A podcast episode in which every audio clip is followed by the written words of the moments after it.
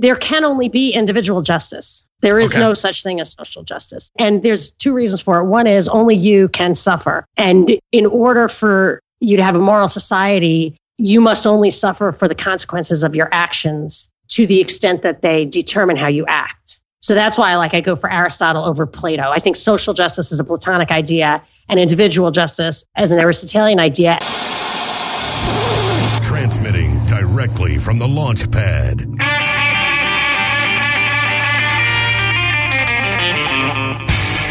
Bringing blue collar to your cell tower. The rock and roll libertarian himself. It's time to blast off with Johnny Rocket.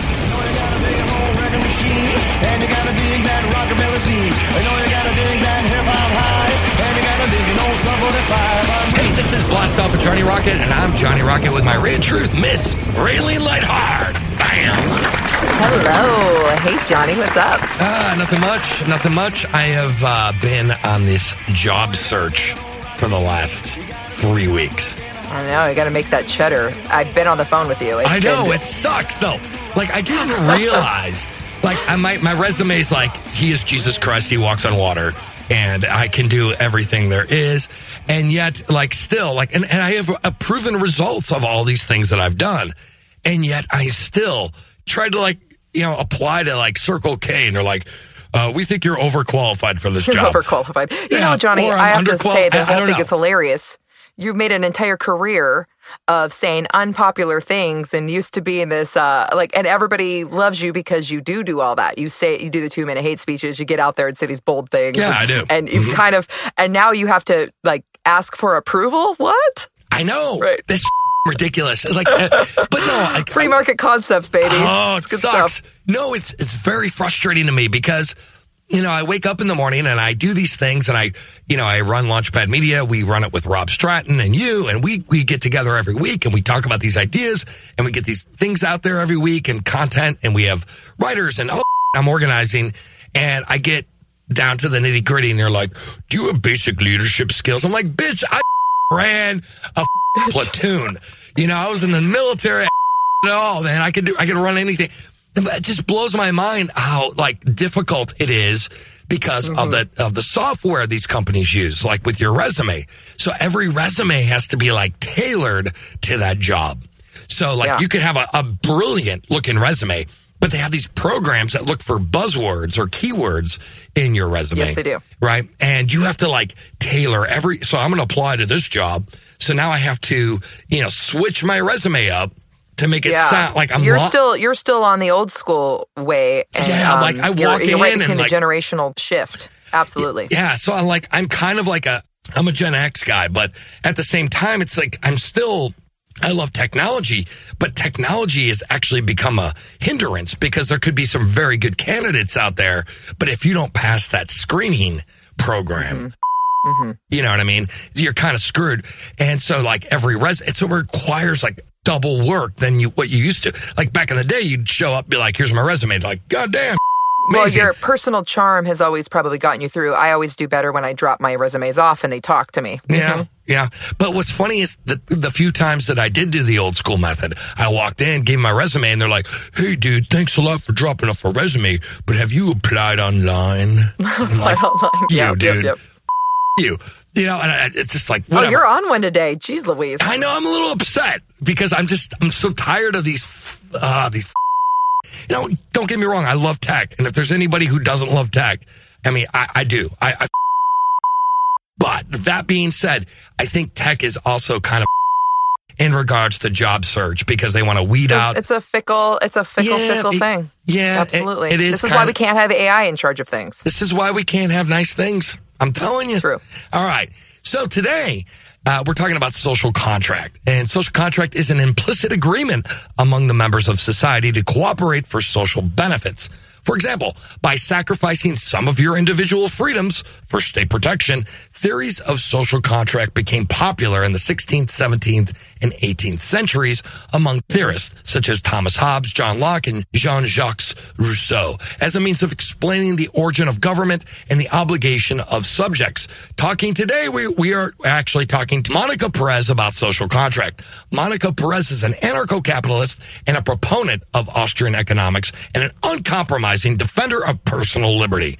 Join her on the Monica Perez Show in Atlanta, Georgia, and the Propaganda Report podcast to discuss current events, politics, economics, and life in general from a libertarian perspective. Okay, Raylene, prepare for liftoff. Copy that, Johnny. Covers, tie downs, and grounding cables. Removed as required. Communications connected. Check. Preamps in the green. Check. Cold beer. Double check. Thrusters are hot. Raylene, are you ready to rock? All systems go, Johnny. Let's blast off with Monica Perez!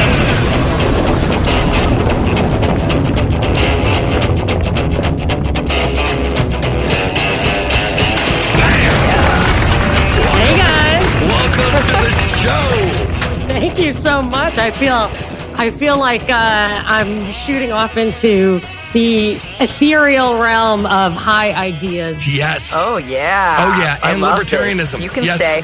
I'm ready. I've got my safety belt fastened, and uh, I'm ready for wherever this ship takes us. That's right. So, you know, Monica, thank you so much for being here. And uh, again, I'm going to give a, a hat tip to my buddy, JJ Boogie, who actually introduced us to you. And uh, I was really excited to actually talk to you after I learned a lot about what you've been doing. And I have heard your show um, on, on via podcast, the Monica Perez show. And here's the thing you're on terrestrial radio, which is like blowing my mind because a lot of us cats who've been doing the broadcasting thing forever have been, you know, we've been trying to get on goddamn terrestrial radio. And you have actually accomplished this, right? Yeah. How has the response been? Because I mean, you you're a, you're a hardcore advocate for libertarianism and anarcho-capitalism. Oh, yes. How has your response been with the local public in Atlanta, Georgia? And how long have you been doing this to get yourself It's- on the map? people have tried to do it and nobody can really accomplish it, but I did not try. I was studying for some financial tests, chartered financial analyst tests, and like my mind was on fire. And I Mhm. stumbled onto Hans Hermann Hoppe at the time. And it's Wow. like, it's like a, my pediatrician told my son, like his at his age, his testosterone's going crazy. So if he did some push-ups, he would like bulk up overnight. And Yeah. that's what it was like for me. Like my brain testosterone was like ripe for all this financial stuff. And Hans Hermann Hoppe fell in and grew in my mind. And uh, at that time, I went to a wedding, and sitting next to me was a radio producer, local radio producer, and she just she just was like blown away by the uh, the ideas, like saying stuff like society is self ordering and that kind of thing. She introduced me to her boss, and I have been on WSB ever since then. And that was seven or eight years ago. I'm only, I only have a Saturday show. I have my theories about this. From 3 to 6 They- p.m. Yeah. Yes, yes. So usually the weekends are an incubator for a weekday show, and it's a very big station. And people do sit on Saturdays for like 10. My predecessor was there for 13 years before he Is got a daily Neal show. So. Boortz? Neal Boortz. No, no. Neal Boortz was like a huge guy during the day, but like there was a guy, Mark Arum. He's a great host. He's got a daily show, but he was the Saturday afternoon guy for like oh, well over a decade. So I'm not taking it personally, but there's a chance that I'm okay there because I don't have the crazy reach that like a daily show would have. Right. And Okay. I noticed I was reading Cass Sunstein's conspiracy theory memo, which I've read like so many times, and always something new opens up. And mm-hmm. in one passage, it says, you absolutely need contrarian voices in order to give credibility to the to the media. So that alone could explain what I'm doing it there. But your question about yeah, how people responded amazingly my friend, she became my friend, the producer I met at the wedding.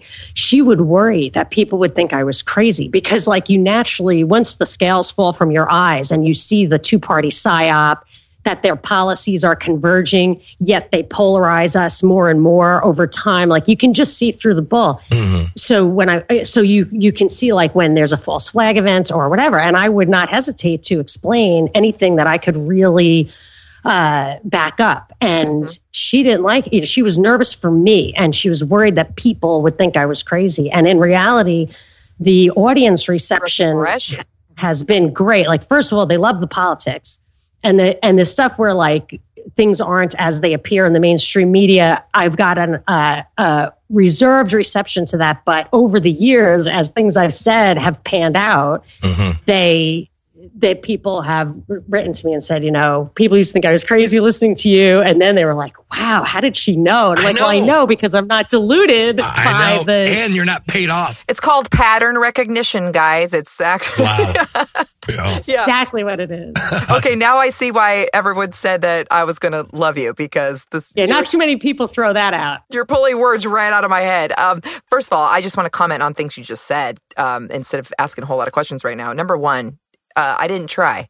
You just did. That's amazing. So I just want to point that out to all of those people that are thinking about being an entrepreneur. I'm having to be brave myself about becoming an entrepreneur, and it is scary to put yourself out there and take these risks but but there was no pandering. You just did what was something that you were passionate about and people are feeling that from you. So wonderful. Um two you started with Hoppe i have to tell everyone out there right now Yeah, that i have got to comment on that. I am grinning right now because Hoppe is the most controversial uh, philosopher and economist that we have um, in the philosophy of self-ownership and and uh, being an anarchist and and just the whole thing is, Yeah, and a private property wild that you started with Yeah. the most controversial to get these amazing ideas out there.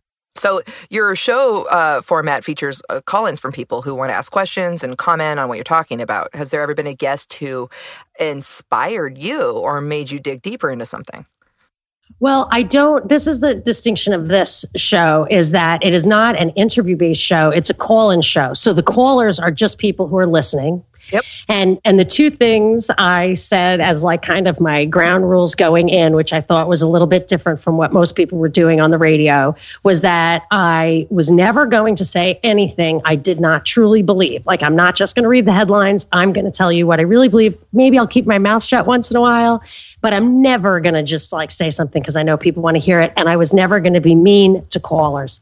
They encouraged me in the beginning to be combative because people like it. Mm-hmm. It, it is. But it I just- sells. It sells. Yeah. I can barely put people on hold while they're talking. You know, I can't even hang up on them. Like, bye, thanks for calling. You know, Right, yeah. like I just I can't get over that, and I and I decided not to. So I do get trolls, like people who clearly have a script, and I can I can recognize them. Sometimes I flip them. Often I stagger them because I really just want the truth, and they're expecting someone who's engaged in the dialectic. So when they tell me, you know, Trump okay, yeah, I got it. Like, I have my reasons. What are yours? And they're just like, ah, blah, blah, blah. I'm like, I'm not. Yeah. So, um, wow but, but there are people, it's really amazing that people call in who, uh, as that my first producer who was like nervous about the things I said, she said, I can't believe it. Like you, even if you don't go there, your callers go there. yeah I mean, I had somebody call once and said, I heard you say that you were an anarcho capitalist, and I literally spit out my coffee in my car. Like, what the heck are you doing on the radio? That is awesome. I know. That's great. I, I mean, Yeah. and that's something that you should be celebrating.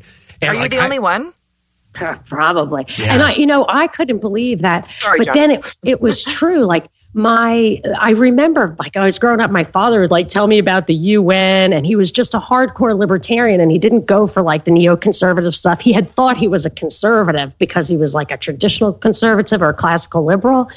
But then it got out of hand. So I had this, this like template because my father's like almost like a whole generation too old for me. I'm the youngest of nine. So I had this like retro framework in my mind and uh, i was i realized after some years actually that the audience the general listening audience especially maybe in that region or that demographic they have that too. That is the american way which is why ron paul tapped into this grassroots of people really loving like a warm blanket his ideas about economics and personal liberty and responsibility.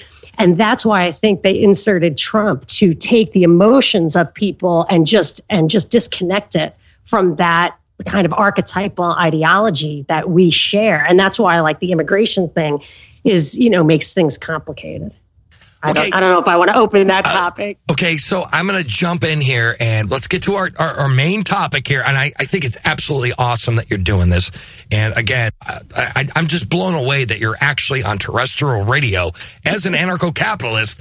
And I know that you've had challenges. I know you're going to, you know, you're trying to defeat the system and, and you're trying to explain this stuff to people. And I really applaud your radio station for giving you a, a voice and, Yeah, and opinion. And that, Yeah. and that shows some courage on their end. So, I mean, hat tip to them. Thank you guys over there at, uh, I, I can't remember, I- WBN. I would like to clarify one thing. I, I did have to make a decision when I decided to go down this road of taking that job that uh, in order to really connect with the audience, I couldn't just say, you know what, the Constitution, whether by design or how it turned out, like it's just, it didn't work. You know, that's not a very productive place to start. And I, I really did some soul searching and decided that it was a completely valid thing to do to defend the Bill of Rights as protections against a government that I did not consent to, but that whoever pretended that there was a contract going on there was forced to put those protections in so that people would convince themselves that they were consenting.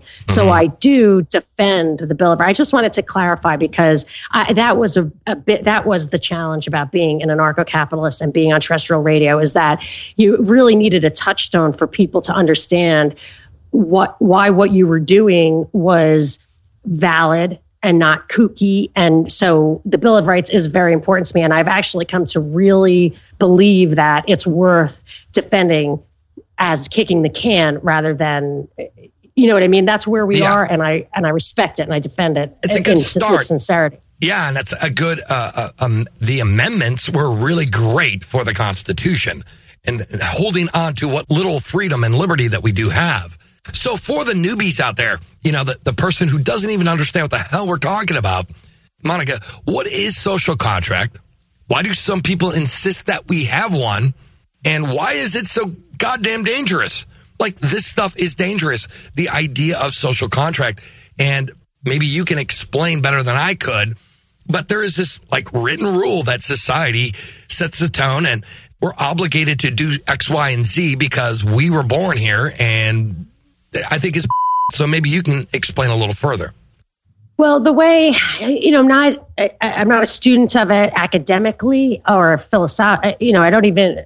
I mean, I, I think I have the basic framework of how it emerged philosophically. I think you kind of had the Enlightenment and the pre-Enlightenment, where the it, it, it justified the relationship between the citizen and the state as being mutually beneficial and voluntary and it seems to me that that's how it worked. And and what they say is that we have agreed to delegate some of our rights to the government in order to uh, uh, defend them more effectively. And in and in so doing we create a moral hazard that the government can then use that stuff against us which i think is where the bill of rights comes in as protections against the power we just delegated to the government and so that contract looks good. And if you look back at the US history, I think you see that there were raging debates, the Federalist Papers, the Anti Federalist Papers. That's what I consider to be the contract negotiation.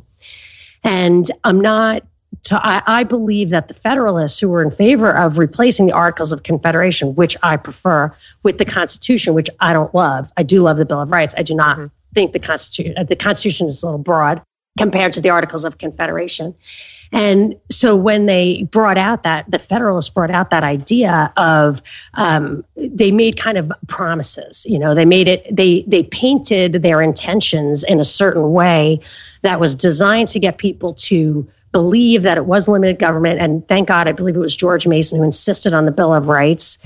And and so when so like when you hear people say, "Oh, I'm de-birth certificating myself because this contract is really a chattel ownership contract," I would say, I, the reason I don't go down that path is a contract that you're unaware of, that you really don't consent to, that you're not, I don't have a meeting of the minds, Right. is not a valid contract. So. Mhm. that that stuff can't mean anything. But but they so when so when Lysander Spooner says the Constitution might have been designed this way, or Albert J. Nock, the, the Constitution might have been designed this way to make a big government, to make, you know, whichever works, it's invalid. I would say they promised us, the meeting of the minds we had was that it was a limited government and and then as that so so here is this contract they claim that we made with them which i don't know if we have if you look into the whiskey rebellion which i really have to study that was kind of the first like what the hell just happened you know They- yeah, yeah, it Yeah. was under Washington.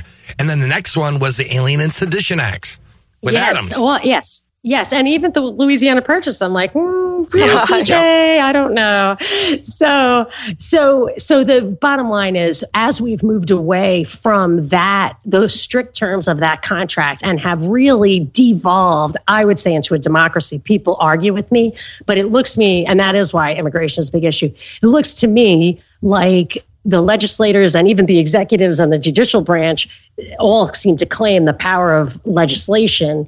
They they seem to to act as if legislating uh, through a kind of representative democracy can trump the objective rights and law that is in the Constitution the Bill of Rights. So, like the Defense of Marriage Act or Obamacare, I mean, these things are completely unconstitutional. So, that brings me to the final chapter in my mind, which is I kind of re renamed it democracy is the opiate of the masses. So we look instead of saying these people are violating these these rights. Even I don't even consent to the contract, but to the extent I am bound by it, I expect the terms that are in my interest, the quid pro quo that makes it a valid contract, should be honored. And that that is the compromise. There is no like compromise on gun rights. The compromise is that we let you have guns. That's the Absolutely. compromise. That's right. And then- I'm for gun yeah. control, getting the guns out of the government hands. How about that? Yeah, that, I'm for government. the thing. They I'm- can't handle it. Yeah, exactly. They can't handle it. They can't. They're going to use the guns that we let them have to take our guns away. Like that, or contract Exactly. void. you know, Yeah. so but the fact that democracy, they've convinced us, and this is why the polarization of um, you know what's happening right now Yeah. it's not policy oriented it's identity oriented because you can't change that about yourself and if they can draw find a line in the middle to draw they can have us at each other's throats but we always look to the other side as saying that they are the ones who are voting our rights away and they are the ones so we are are distracted from what's really happening which is the contract is between us and them and they are violating it it's not the the other people who we hate for voting the other way i mean not we but like generally It's the system itself. It's the nature of the system that's been set up to keep us looking at each other instead of at the state, correct? but the other people that we're looking at do not have the power to take those basic rights away. Yet you look at them, Mm-hmm. we give them the fault, but it, it's not, it shouldn't even be in their power. The whole thing is a scam. And that's when I start thinking that we really don't even have representation, that like we're so corrupted at this point in the government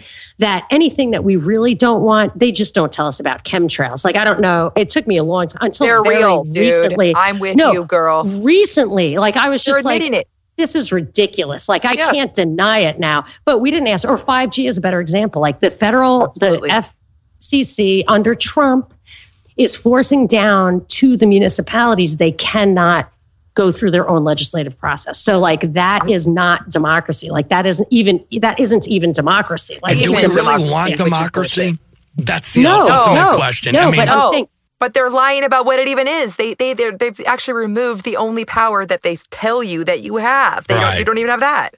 This is the transition I'm saying is that there was the social contract, which they violate. So they replaced it with this illusion of democracy, which they're not even they're not even giving it that giving us that. They are actually just jamming it down our throats. I don't want democracy. I don't even want that social contract. But these things are all these things are getting progressively worse. Absolutely. So, what I'm hearing, everything that you're saying, even with the whole living, breathing document that the Constitution, we're always told that, right? And when you look at how they prepared it, they said anytime the people come together and decide they want more safety or more protection from our government, they can create it. Right there in the very beginning of our country, I see the battle between, I'm going to say, the radicals and the pragmatics, which we always hear about in our circles, and the danger of pragmatism. Pragmatism is just compromising with immorality, in my opinion. It is just compromising. And so you're literally describing what people are talking about, even in the National Libertarian Party itself it is. He went uh, and made them put William Weld, who literally said the day he was nominated, yeah. I just read your platform on libertarianism. Sounds good. It's like, are you really? Yeah. oh, yeah. It's an embarrassment. And this is what happens when we promote pragmatism because it's the only way to work with with these people or everybody and and so that's what you're describing so I'm going to ask you this question because the National Libertar- Libertarian Party had some drama with their social media recently. And a lot of followers were angry and they because they said silence is consent. And I want to ask you what your thoughts are on the term or the the phrase silence is consent. That's very interesting. Uh, I have given some thought to that. I I don't see how that can be true. However, I did. So I'm saying no. I mean, if I'm not, mm-hmm. yes, that doesn't make logical sense. But I went to law school. I'm a lawyer. I don't ever practice. I've never practiced, but I passed the bar. I can call myself a lawyer. And uh, you think about you think about stuff. And what, she, she goes hard, man. She yeah, goes hard. She's like, I'm not fucking around. I'm a lawyer. I, God damn it. I, I've, I've accumulated credentials over the years. So I I remember in law school it was actually a struggle academically for the first time in my experience really like on a deep level because logic is not the answer. Logic is not does not get you to the correct answer, which is why there. I, have heard that there are only three true professions. Uh, I think it's medicine, the clergy, and the law. Because law, it's like you have to have a certain cast of mind to really understand. Like a truly brilliant jurist, it's not just a matter of logic, and and that's really colored the way I think about society.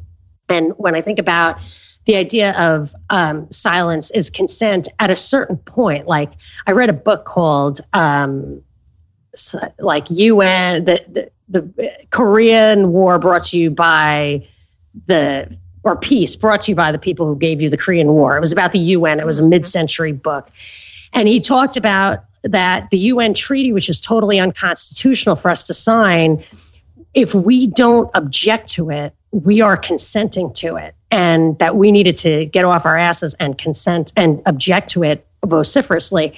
And and as I thought about it, so that was 70, 60, 50, I don't know how long ago he wrote that book, but w- the world has built a lot of reliance on the UN treaty. Mm-hmm. And we did not object to it. So our silence to the extent that, you know, there's reliance around the world you know good people build their lives around it there is there is a deeper logic to silence is consent. You know i, I don't i can't necessarily so give can you we an answer, can we play around with this idea? And and because i have actually been guilty in the past of of kind of believing that um i, I i'm i was wrong um because i didn't look at it i didn't understand philosophically where i was what i was really saying by by uh, i was silent on silence's consent is what i should say now what i felt in my gut because i am a challenger and i'm a person who is bold and brave like you and like johnny um who's who feels it's my duty chicken. Well, but you know, it's our duty to say unpopular things. It's our duty to share the good news of self ownership. Um, and it, it's uh it is. So we have kind of because we say what we think and we say unpopular things and we are bold it is easier for people like us to kind of agree with that. But silence is not consent when you have a coercive uh, uh, uh leviathan state that is oppressive or right? So so obviously silence is not consent because it is it is silence is not consent. And that is used to commit force on and initiate aggression against others or because somebody was trying to protect their children so they didn't want to stand up to the government Yeah. it doesn't mean they are victims. So but i do think that that is the people that think it's okay to say silence is consent the rare they're coming from is it's your duty to stand I- up and say something if you can. I- okay, really quick, and I'm going to jump in, and I'm I'm sorry to interrupt, but no, silence isn't because if you're a homeowner and somebody is dumping, like, and I'm going to use the Tom Woods analogy on social contract, is if somebody's dumping trash in the front of your lawn and you live at a house and you don't say anything, right? It doesn't mean you're consenting, or if you don't move because they are, it doesn't mean you're consenting to that. All right. Just because you're there and somebody's Yeah. dumping trash doesn't mean that you're consenting to the person dumping trash in your front lawn. here's Yeah. here's what I have to say from a legal from when you learn in law school. There are rules about like squatting and hostile, like if people hostily intrude on you and you don't say anything. And this is what it all goes down to. And this is the, I would say, the only valid starting point for ideological disagreement in law or philosophy I've ever come across, which is uh, not in philosophy, but in like law or politics, is the origin of property rights. Right. So people die. I think it's completely valid that you can't own anything if you're dead. So that means that the question of property rights is an al- always emerging. Like you always have to answer that question. It's not a resolved issue. So as and and things you know so you have to say how do you own that property? If you if somebody else was using it for 50 years didn't even know you owned it can you then come in after they planted an orange orchard and say uh haha get off. I own all that stuff. You know what i'm saying? Like and then then what? Did you did you, does the state issuing title is that the origin of property rights i don't want to say that validation of Yeah. property rights yeah, I mean, what is it? So I'm not answering the question. I'm just saying I think that's why your thing about somebody dumping and you not saying anything, if you go back far enough, it it goes to how property rights are established and exchanged and, Right. and, and it's, transferred. And it's and it's everyone agrees to it. Okay, one last question before our first break, Monica. We as libertarians explain the idea of social contract and why it's wrong, but like, what about somebody like soccer mom Cindy, like maybe one of your listeners out there in Atlanta, Georgia, um, who happens to be a big fan of the show. She loves us. She calls in every week and tells us how much she loves us. But how do we explain to soccer mom Cindy why the social contract theory is wrong from a moral perspective? Hmm. Well, uh, the the contract itself is invalid because you did not have the opportunity to evaluate and negotiate it. You're bound by a contract that your parents, supposedly, or their parents, or your forebears entered into. You could say by immigrating, all of my ancestors were immigrants to this country, uh, like you know, over the past hundred something years.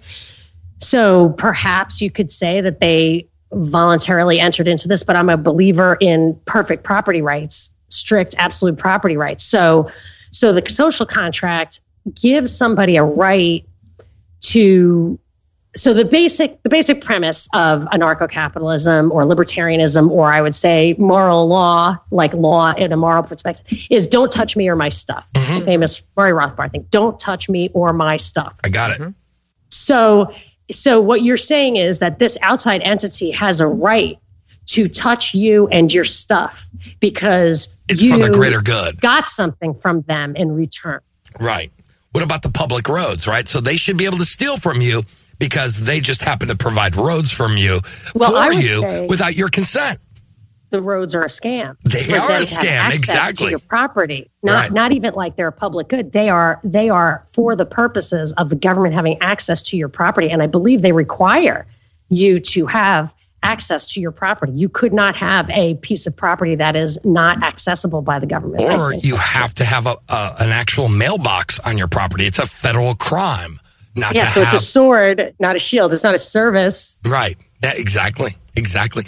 Okay, make sure you check out America's fastest growing number one pro liberty radio program, Free Talk Live. Free Talk Live is on seven nights per week on 190 plus radio stations, and is pro liberty every issue, every time. So check out freetalklive.com. Again, that's freetalklive.com. Anyways, oh, this is Johnny Rocket and Raylene Lightheart, always launching ideas, and we'll be right back after this commercial break. Rock and roll. Hey, listener, chances are some of you are business owners, entrepreneurs, or have a product that you're dying to bring to market. Well, there's something that you all have in common. You need a killer brand, website, and an all around awesome design to stand out from your competition. Well, I have the solution for you.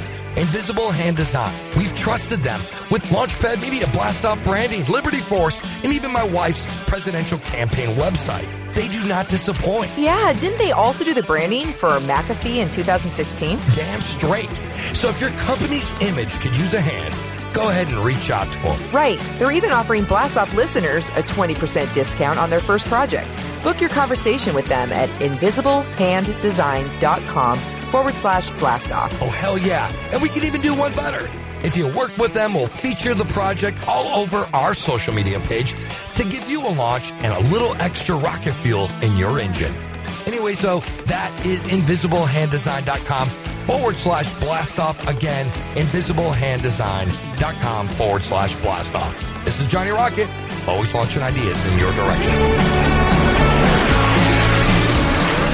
Hey, this is Blast Off with Johnny Rocket, and I'm here with my truth, Miss Raylene Lightheart. Hello. What a fun show so far. I can't wait to hear these rocket fire questions. Oh, I know. I'm excited, Ray. Are you having fun? I'm having a great time with Monica. You know, me too. Speaking of Monica, we're talking to Monica Perez. Thank you so much for being here on the show, Monica. This is great. We're It is talking. a joy. We're, we are going deep, like we are going deep into the heartland of liberty. What we do here in the second segment, it's called Rocket Fire. What we do on Rocket Fire, Monica, is we're going to ask you a series of 10 questions. These questions are politically or philosophically related. And if you can answer these questions between 30 to 60 seconds, that'd be badass. Monica, are you ready to play Rocket Fire? I'm ready to play. Here we Get it, go. Here we go. Question one. How has libertarianism changed your life? Oh my gosh, in so many ways. Uh, it gave me the touchstone to make decisions quickly and to instruct my children consistently and with a philosophy that will serve them well in life and if there's an afterlife. Bam. Question two. A system of widely accepted private property norms is what allows for peace to prevail. But what if the community does not accept these norms? What do you think could be the end result? Wow, that's a tough one. Holy cannoli. Uh, it, what would be the end result if people do not accept the norms Of private Um, property. of private property? Uh, I believe that you will have a devastating crash in prosperity and productivity Okay. because there would be no reason for anybody to create anything because they could not hold it and would have to spend all of their resources defending what they had. So you would have people just kind of trying to live off the land or just degenerate to where you wouldn't have surplus wealth. Right on. Right on. Great answer. Question three. In your opinion, how would a libertarian or anarchist society handle issues such as pedophilia and other crimes against the powerless? That is probably the best question. Yeah, that was is. that great. It was just, it's kind of the question that, you know, there is an issue there. There is a, a hole Yeah. because a lot of people have, a, this is a deep connection with a lot of people. Okay, so I would say that protecting, let's say, children is the uh, is never going to be perfect. Right now, we have maybe it will be. Maybe I'm wrong about that, but right now we have a system that ends up in many cases not achieving that goal, even though it keeps other people from achieving the goal, which is a legal premise. Like you don't have a duty to act, but if you prevent other people from acting, you do have a duty to to act. And then furthermore, they actually abuse it to where if you look into the story of Nancy Schaefer and her husband in Atlanta, she was exposing the actual child abuse and child trafficking that was emerging from child protection. And then she died in what was called a murder suicide, but that's questioned. So what would happen? I think uh, you, I think the the replacement for an ever overarching government that's further and further away from actual individuals observing each other, which same thing for welfare, is the community. You would actually have Right. a community. You would have the concepts of subsidiarity. You would observe each other, and you would know. So that's why, like Charles Ramsey said about Ariel Castro, we had ribs with that dude. Like we can't believe he had girls up in that house because in a community you don't expect that and you are going to have norms or a person is ostracized and not part of Yeah. the community and that and that is not you know let him let him go out to where he's got to live by himself and see how he does he won't be able to hurt anybody I'm with you 100%. Yes, we need to be, uh, it's got to be handled on the local level. You know, just everyone knows. Like which everyone would knows. just happen Exactly. I'm with you on that. Question four. The Libertarian Party has been around for almost 50 years and has not seen much national success. Do you think the Libertarians should abandon the political activism? Mm, I don't. I'm not a big should person, but I think that the the death knell was sounded when those good people in the audience fell for Gary Johnson, telling them to put William Weld as the vice president on that last. Okay, if that's yeah. what you're talking. Well, I'm, I'm, just saying in general. I mean, I think the Libertarian Party does have some good things going on, and they do want to reduce the, the state. Uh, well, look, Ron Paul said that he felt that this is an a, a- right now an irretrievable two party system. And that he was going to make more headway as a Republican than as a Libertarian. But, you know, I do feel like we're in absolute total crisis and I detest the two party system. I think it's a it's a terrible thing and it's a it's a psyop of the highest order. I agree. So, so I, I, I imagine, but you know, my thing is is not really so much policy because I'm such a diehard anarcho-capitalist. Like, I don't want to fix this system. You know, I can't even waste my time thinking about how would we fix the system. I defend the Bill of Rights because we have the system and it's our only protection. But know. helping helping it work longer in a more compromising way, I uh, I think I'm with Raylene. Like, I'm not a big compromiser. Right on. Question five. Do you think there's an economic case for climate action? the uh, the climate issue is a property rights issue and if you if you read Murray Rothbard I forget which book it was in but he wrote that uh, and true or false and I believe it was true but it does display the answer which is in the time of the industrial revolution in England the soot was invading private property uh, trees and stuff of people's estates. So they were suing factories to clean up their emissions, Right. and they were winning. So the government stepped in and said, "Industry is too important. We are not going to respect your private property rights. We are going to override them in favor of this industry." But in fact, if you have a claim, you have a claim, and and that's how. Yeah, and if You know what I mean? You yes, and if you had a private law society too, I mean, if we had private law, they wouldn't turn the other, you know, they wouldn't turn the cheek on this. And honestly, when I look up in the sky, there's two things that I would say if anyone were to convince me there's man made climate change, I would say two things. One is, weren't they blowing off nukes in the stratosphere? And then they complained about a hole in the ozone. I really don't know how that stuff works, but we're not going to, nobody's going to tell us. They're going to blame my hairspray. That's and right. then- and cows farting. Yeah. Yeah. And then the other thing is, I look up in the sky.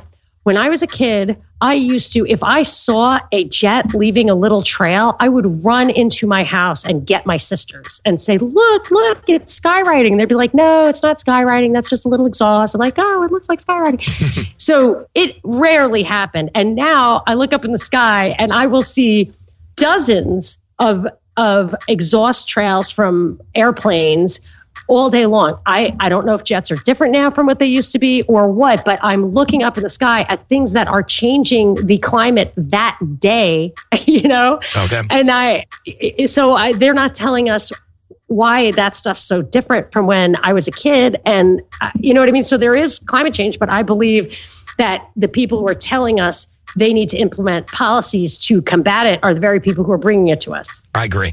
Question six. On this show, we've always talked about how we want to attain a free society and get rid of the state. But let's just for a social experiment here or a mental experiment, let's reverse that. What do you think are some possible scenarios that if we have an anarchist society, what would be the reasons that it would evolve back into a state?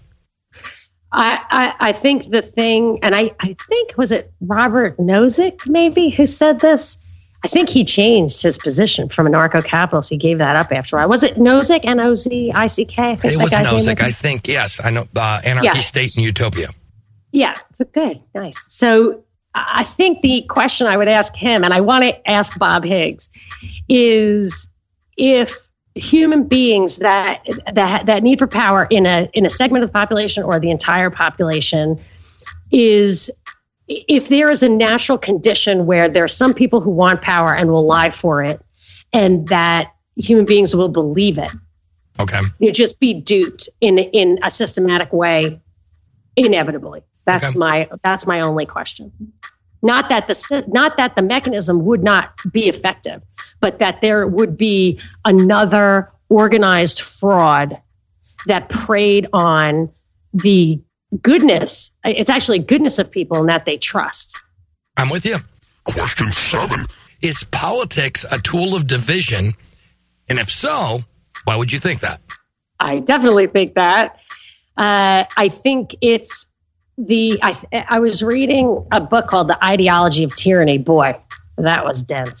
so I didn't get that far into it. But it was by uh, Guido Preparata, I think his name was. Name. re- It's like yeah, Guido, come here. God oh damn yeah. it. Come here. Yeah, I love the name Guido. You should listen to him too. He's a, he's a just like wrapping yourself up in a, you know, whatever fuzzy blanket. I just love listening to him. But he wrote, so he wrote this book and he referred to Michel Foucault, which I don't, I never read him personally. And I, but he said that the ideology of tyranny, which was emerging in the 80s, was that you could distract people from the totalitarianism that was descending upon them by focusing them on each other's identities, by just kind of Sure. tapping into mm-hmm. that kind of primal stuff, which isn't even really natural to like, I mean, I'm not saying it's not there, but it's not where we are. It's not socially how we emerge at all. They have to really do it. And I actually think that was when JFK had his aha moment when he saw what we were doing in Africa to create conflict. And I think he then gave his like Pax Americana speech, uh, or not Pax Americana's Pax for everybody at American University. The last speech he gave before his death, I actually think was because of that, or could have been. And that they take this, that this, they use it to distract us from the tyranny by um, focusing us on issues we cannot resolve. So it's not even ideology anymore; it's identity. That's what the nature. And they finally managed to bring identity politics to the right, which was hard for them to do, but they did it. Right on. Question eight. At what point can libertarians who believe in non aggression, right, use of mm-hmm. force, use coercion or force against authoritarians? And is it justified now? So basically, when can we, like, when is it justified that we can go after the goddamn state? At what point? Yeah. What, what, when is it justified? Or has it been this whole time? Hmm. I, my thinking is, I mean, my knee jerk is that you would always, you can always use it in terms of self defense. So if you want to organize, they like, the, I read a story on the air the other day about a guy, I think his name is Gary Willis, who the, they put a red flag law. His sister was mad at him and called the cops on him to get his guns taken away. So they came to take his guns away. And he was totally cordial until they actually tried to remove it from his hand. Then the gun went off and both cops shot him. Right. Some articles say it was one cop, but uh, so what they so they will come to you, I, You know, I know, but I, they- they will that's a tough to you question. and- yeah. and then it's defensive. But I don't know, I but like you. we we we've been under the the government's rule forever, and we've been abused and and taxed and whatever. And and, and at what point uh, is it justified? I mean, that was just it's a trick question because they're really I, I don't think there's a right answer because I mean us as libertarians we don't Well, I mean, obviously want to use force. peel it back one more layer and say, how will that even be effective if you don't have enough people who understand what you're doing? And then in that case, I'm not sure force is necessary. I don't know. Question. And at what point does a private organization become a government? And do you think the terms state and government are inherently different? Yes, I do to the second question. I look, I believe it was Nock in Our Enemy, the State, who explored the difference between those two or, or, or made it clear that he felt there was a difference between government and state. And the difference would be the difference. It's why people think anarchy means chaos. It absolutely does not. As a matter of Yeah. fact, it would Yeah. probably be less chaos than we have Yes. because it's this monopoly on force and absolute power corrupts absolutely, of course, which was used uh, in response to the Pope being named infallible, which surprised me. That's when that quote first emerged. But the fact is that when you have that uh, lopsided situation, you absolutely will have abuse eventually, if maybe not the first round. You liked Obama, well, then Trump's the jerk. You like Trump, the next guy's going to be the jerk. But That's as right. soon as you give them absolute power, you've got problems. Whereas government can, I mean, my my home has government. That's right. I govern my home. That's right. And and, and I think there's a difference. And the- in the state, and it's there is voluntary no, because exactly. my kids want their smoothies. That's right. Right. Exactly. So we talk about this all the time on our show, Raylene and I do. But like we say that, hey, uh, government is kind of uh, a voluntary kind of organization or hierarchy, right? So like you go to church, that would be a government versus the state where it's a monopoly. Question time, the last question. What qualifies as educated consent? Oh my gosh, that's a great question because I have recently made uh, a, a a decision that like conflicts with my knee jerk liberty is absolute, which it is for sure. but and and that's like pragmatism and Sure. compromise. No Yeah. thanks. But I will tell you, I think the plea bargain which is so the government defrauds you into thinking that they are legitimate, a representative government with objective laws, they are, that they are fulfilling the social contract. Mm-hmm. They defraud you into believing that they are behaving within the realm of the Constitution. And then they offer you these plea bargains that people take because they're under the delusion that there is some inherent fairness in the system, which there is not. So I believe people having the right to accept a plea bargain, which seems like an act of liberty, is really uh, not informed consent because Yes. Okay. they've Good been point. defrauded. So, so I did not want to say plea bargain. You should not be. You know, no, because this system that we're in is a tyranny, and those protections are are there because that uh, the you have to defend your part of this bargain. You don't want to be a part of, Bam. but but you are. That's awesome. And that's Rocket Fire. Give it up for Monica Perez. Bam. Dude, I would have totally had like a Red Bull or something if I knew you were going to strain my brain. Yeah, that, you did a great job. Anyways, that was Johnny Rocket with Raylene Lightheart with Monica Perez. And we're going to take a quick commercial break. We're going to be right back. Rock and roll. Hey, Johnny, what's up? Not so good. I haven't had any coffee this morning, and I ran out of my supply, and we just passed the last habitable planet in the Mesian sector. Oh, man. Wait, you have your own secret stash of coffee? What is it, a special blend or something? It's not a secret stash. I just have standards, okay? Oh, okay. Wait, what are they? Independence. What? Independence. Hmm, okay. Independence, my coffee is fearlessly independent. My coffee has no board members, no bank loans, no bullshit. Just blood, sweat, and tears, and no goddamn rulers. You hear me? Well, I can always get behind independence, you know that, but it just seems a little over the top. It's just coffee. So, are you saying that you like your coffee like our messaging, which is bold? Damn, Raylene, my coffee is my lifeblood. This coffee believes that human beings are perfectly capable of rational self-government, and I can't fly this fucking ship without it. Okay, okay, calm down. Uh, oh, look, ground control's coming by. Oh, and Ben has coffee with him.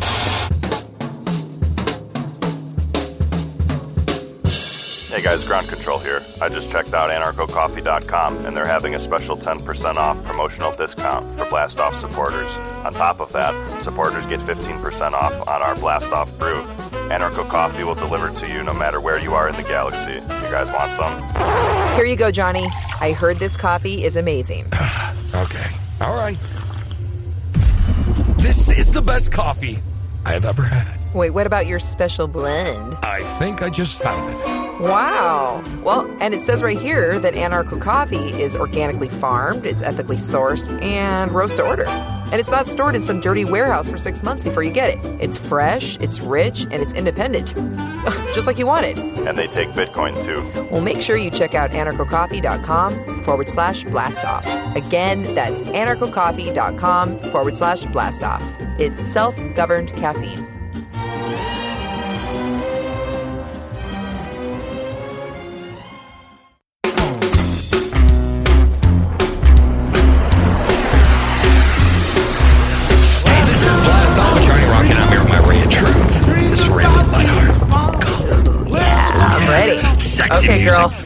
Some sexy music. Wait, and now, Raylene, you can go ahead and ask your questions. He's very good at that, actually. Okay, so um, I, I- you were talking earlier about how you like to use the Constitution and more specifically the Bill of Rights for the baseline to bridge the the gap in, in talking to regular everyday citizens who've been educated in the public school system, who believe that they're in one of the two parties. Maybe you know you're just trying to get these ideas across to people who are not maybe ready for them or don't aren't looking for them, right? So, um, when you're talking to these people about our rights and the evils of the Leviathan state, uh, it's a it's a great tactic. Uh, can you lay out a plan of attack uh, or abolition in the order you believe we could to reduce this government peacefully and painlessly as possible to get this country at least on the right track or, or closer to what it was from the beginning? Well, uh, to just to add one sentence to the idea of this is how I bridge, I I would say, and I do say this to people, if the Constitution and the Bill of Rights were adhered to, that is a compromise I would consider. Like Absolutely. I might I might Yeah. believe that limited government was not a utopian fantasy, Sure. but I think it has proven itself uh, that self-limiting government is not possible it's not possible. Right. it's not possible and and i even went so far as to i had theorized that uh, the inherent conflict of interest made the american experiment impossible Mhm. only to discover when the scales fell off my eyes all the false flags and Yes. um all that stuff social like engineering. even Yes, the, the fact that the culture itself is maybe not a symptom, but uh, something being pushed and driven intentionally as a psyop on the people to get us to be in this position that we're in. I absolutely agree. Yeah, Yeah. So so then when I saw that the conflict of interest wasn't just a theoretical inevitability, it was we were living it right now.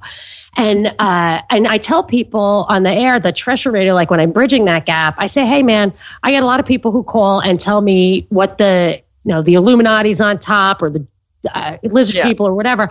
I do not. I don't care. I don't know. and I don't care. I go down Yeah. some of those roads, We and they're a little Yeah. like you know they're they're distasteful in a lot of ways. And i and i determined i said hey man you don't know. You don't know what happened in el paso. You don't know what happens in you know under antarctica. You don't actually know. And you don't need to know. What That's you right. need to know is what's written on that piece of paper and you need to defend bill cosby who is in jail after losing a, a plethora of his rights under the bill of rights I mean, that usually stops people down, but I'm but I'm saying it does not matter. You must fall on your sword for that. And so I would say I actually uh, I would take any amendment. Like I think I, I think the jury trial is extremely important. But what I would tell people to make those inroads, Mhm. restore the Tenth Amendment.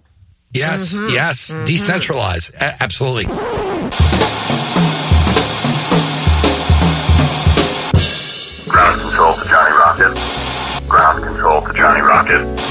Well, we're about out of time with our guest, Monica Perez, so we're going to have to cut the radio show here and release the rest for subscribers only, which is fine because I really need to take a piss anyways. Well, if you would like to hear the rest of this interview, as well as the after party with Monica Perez, please go to supportblastoff.com. Rock and roll.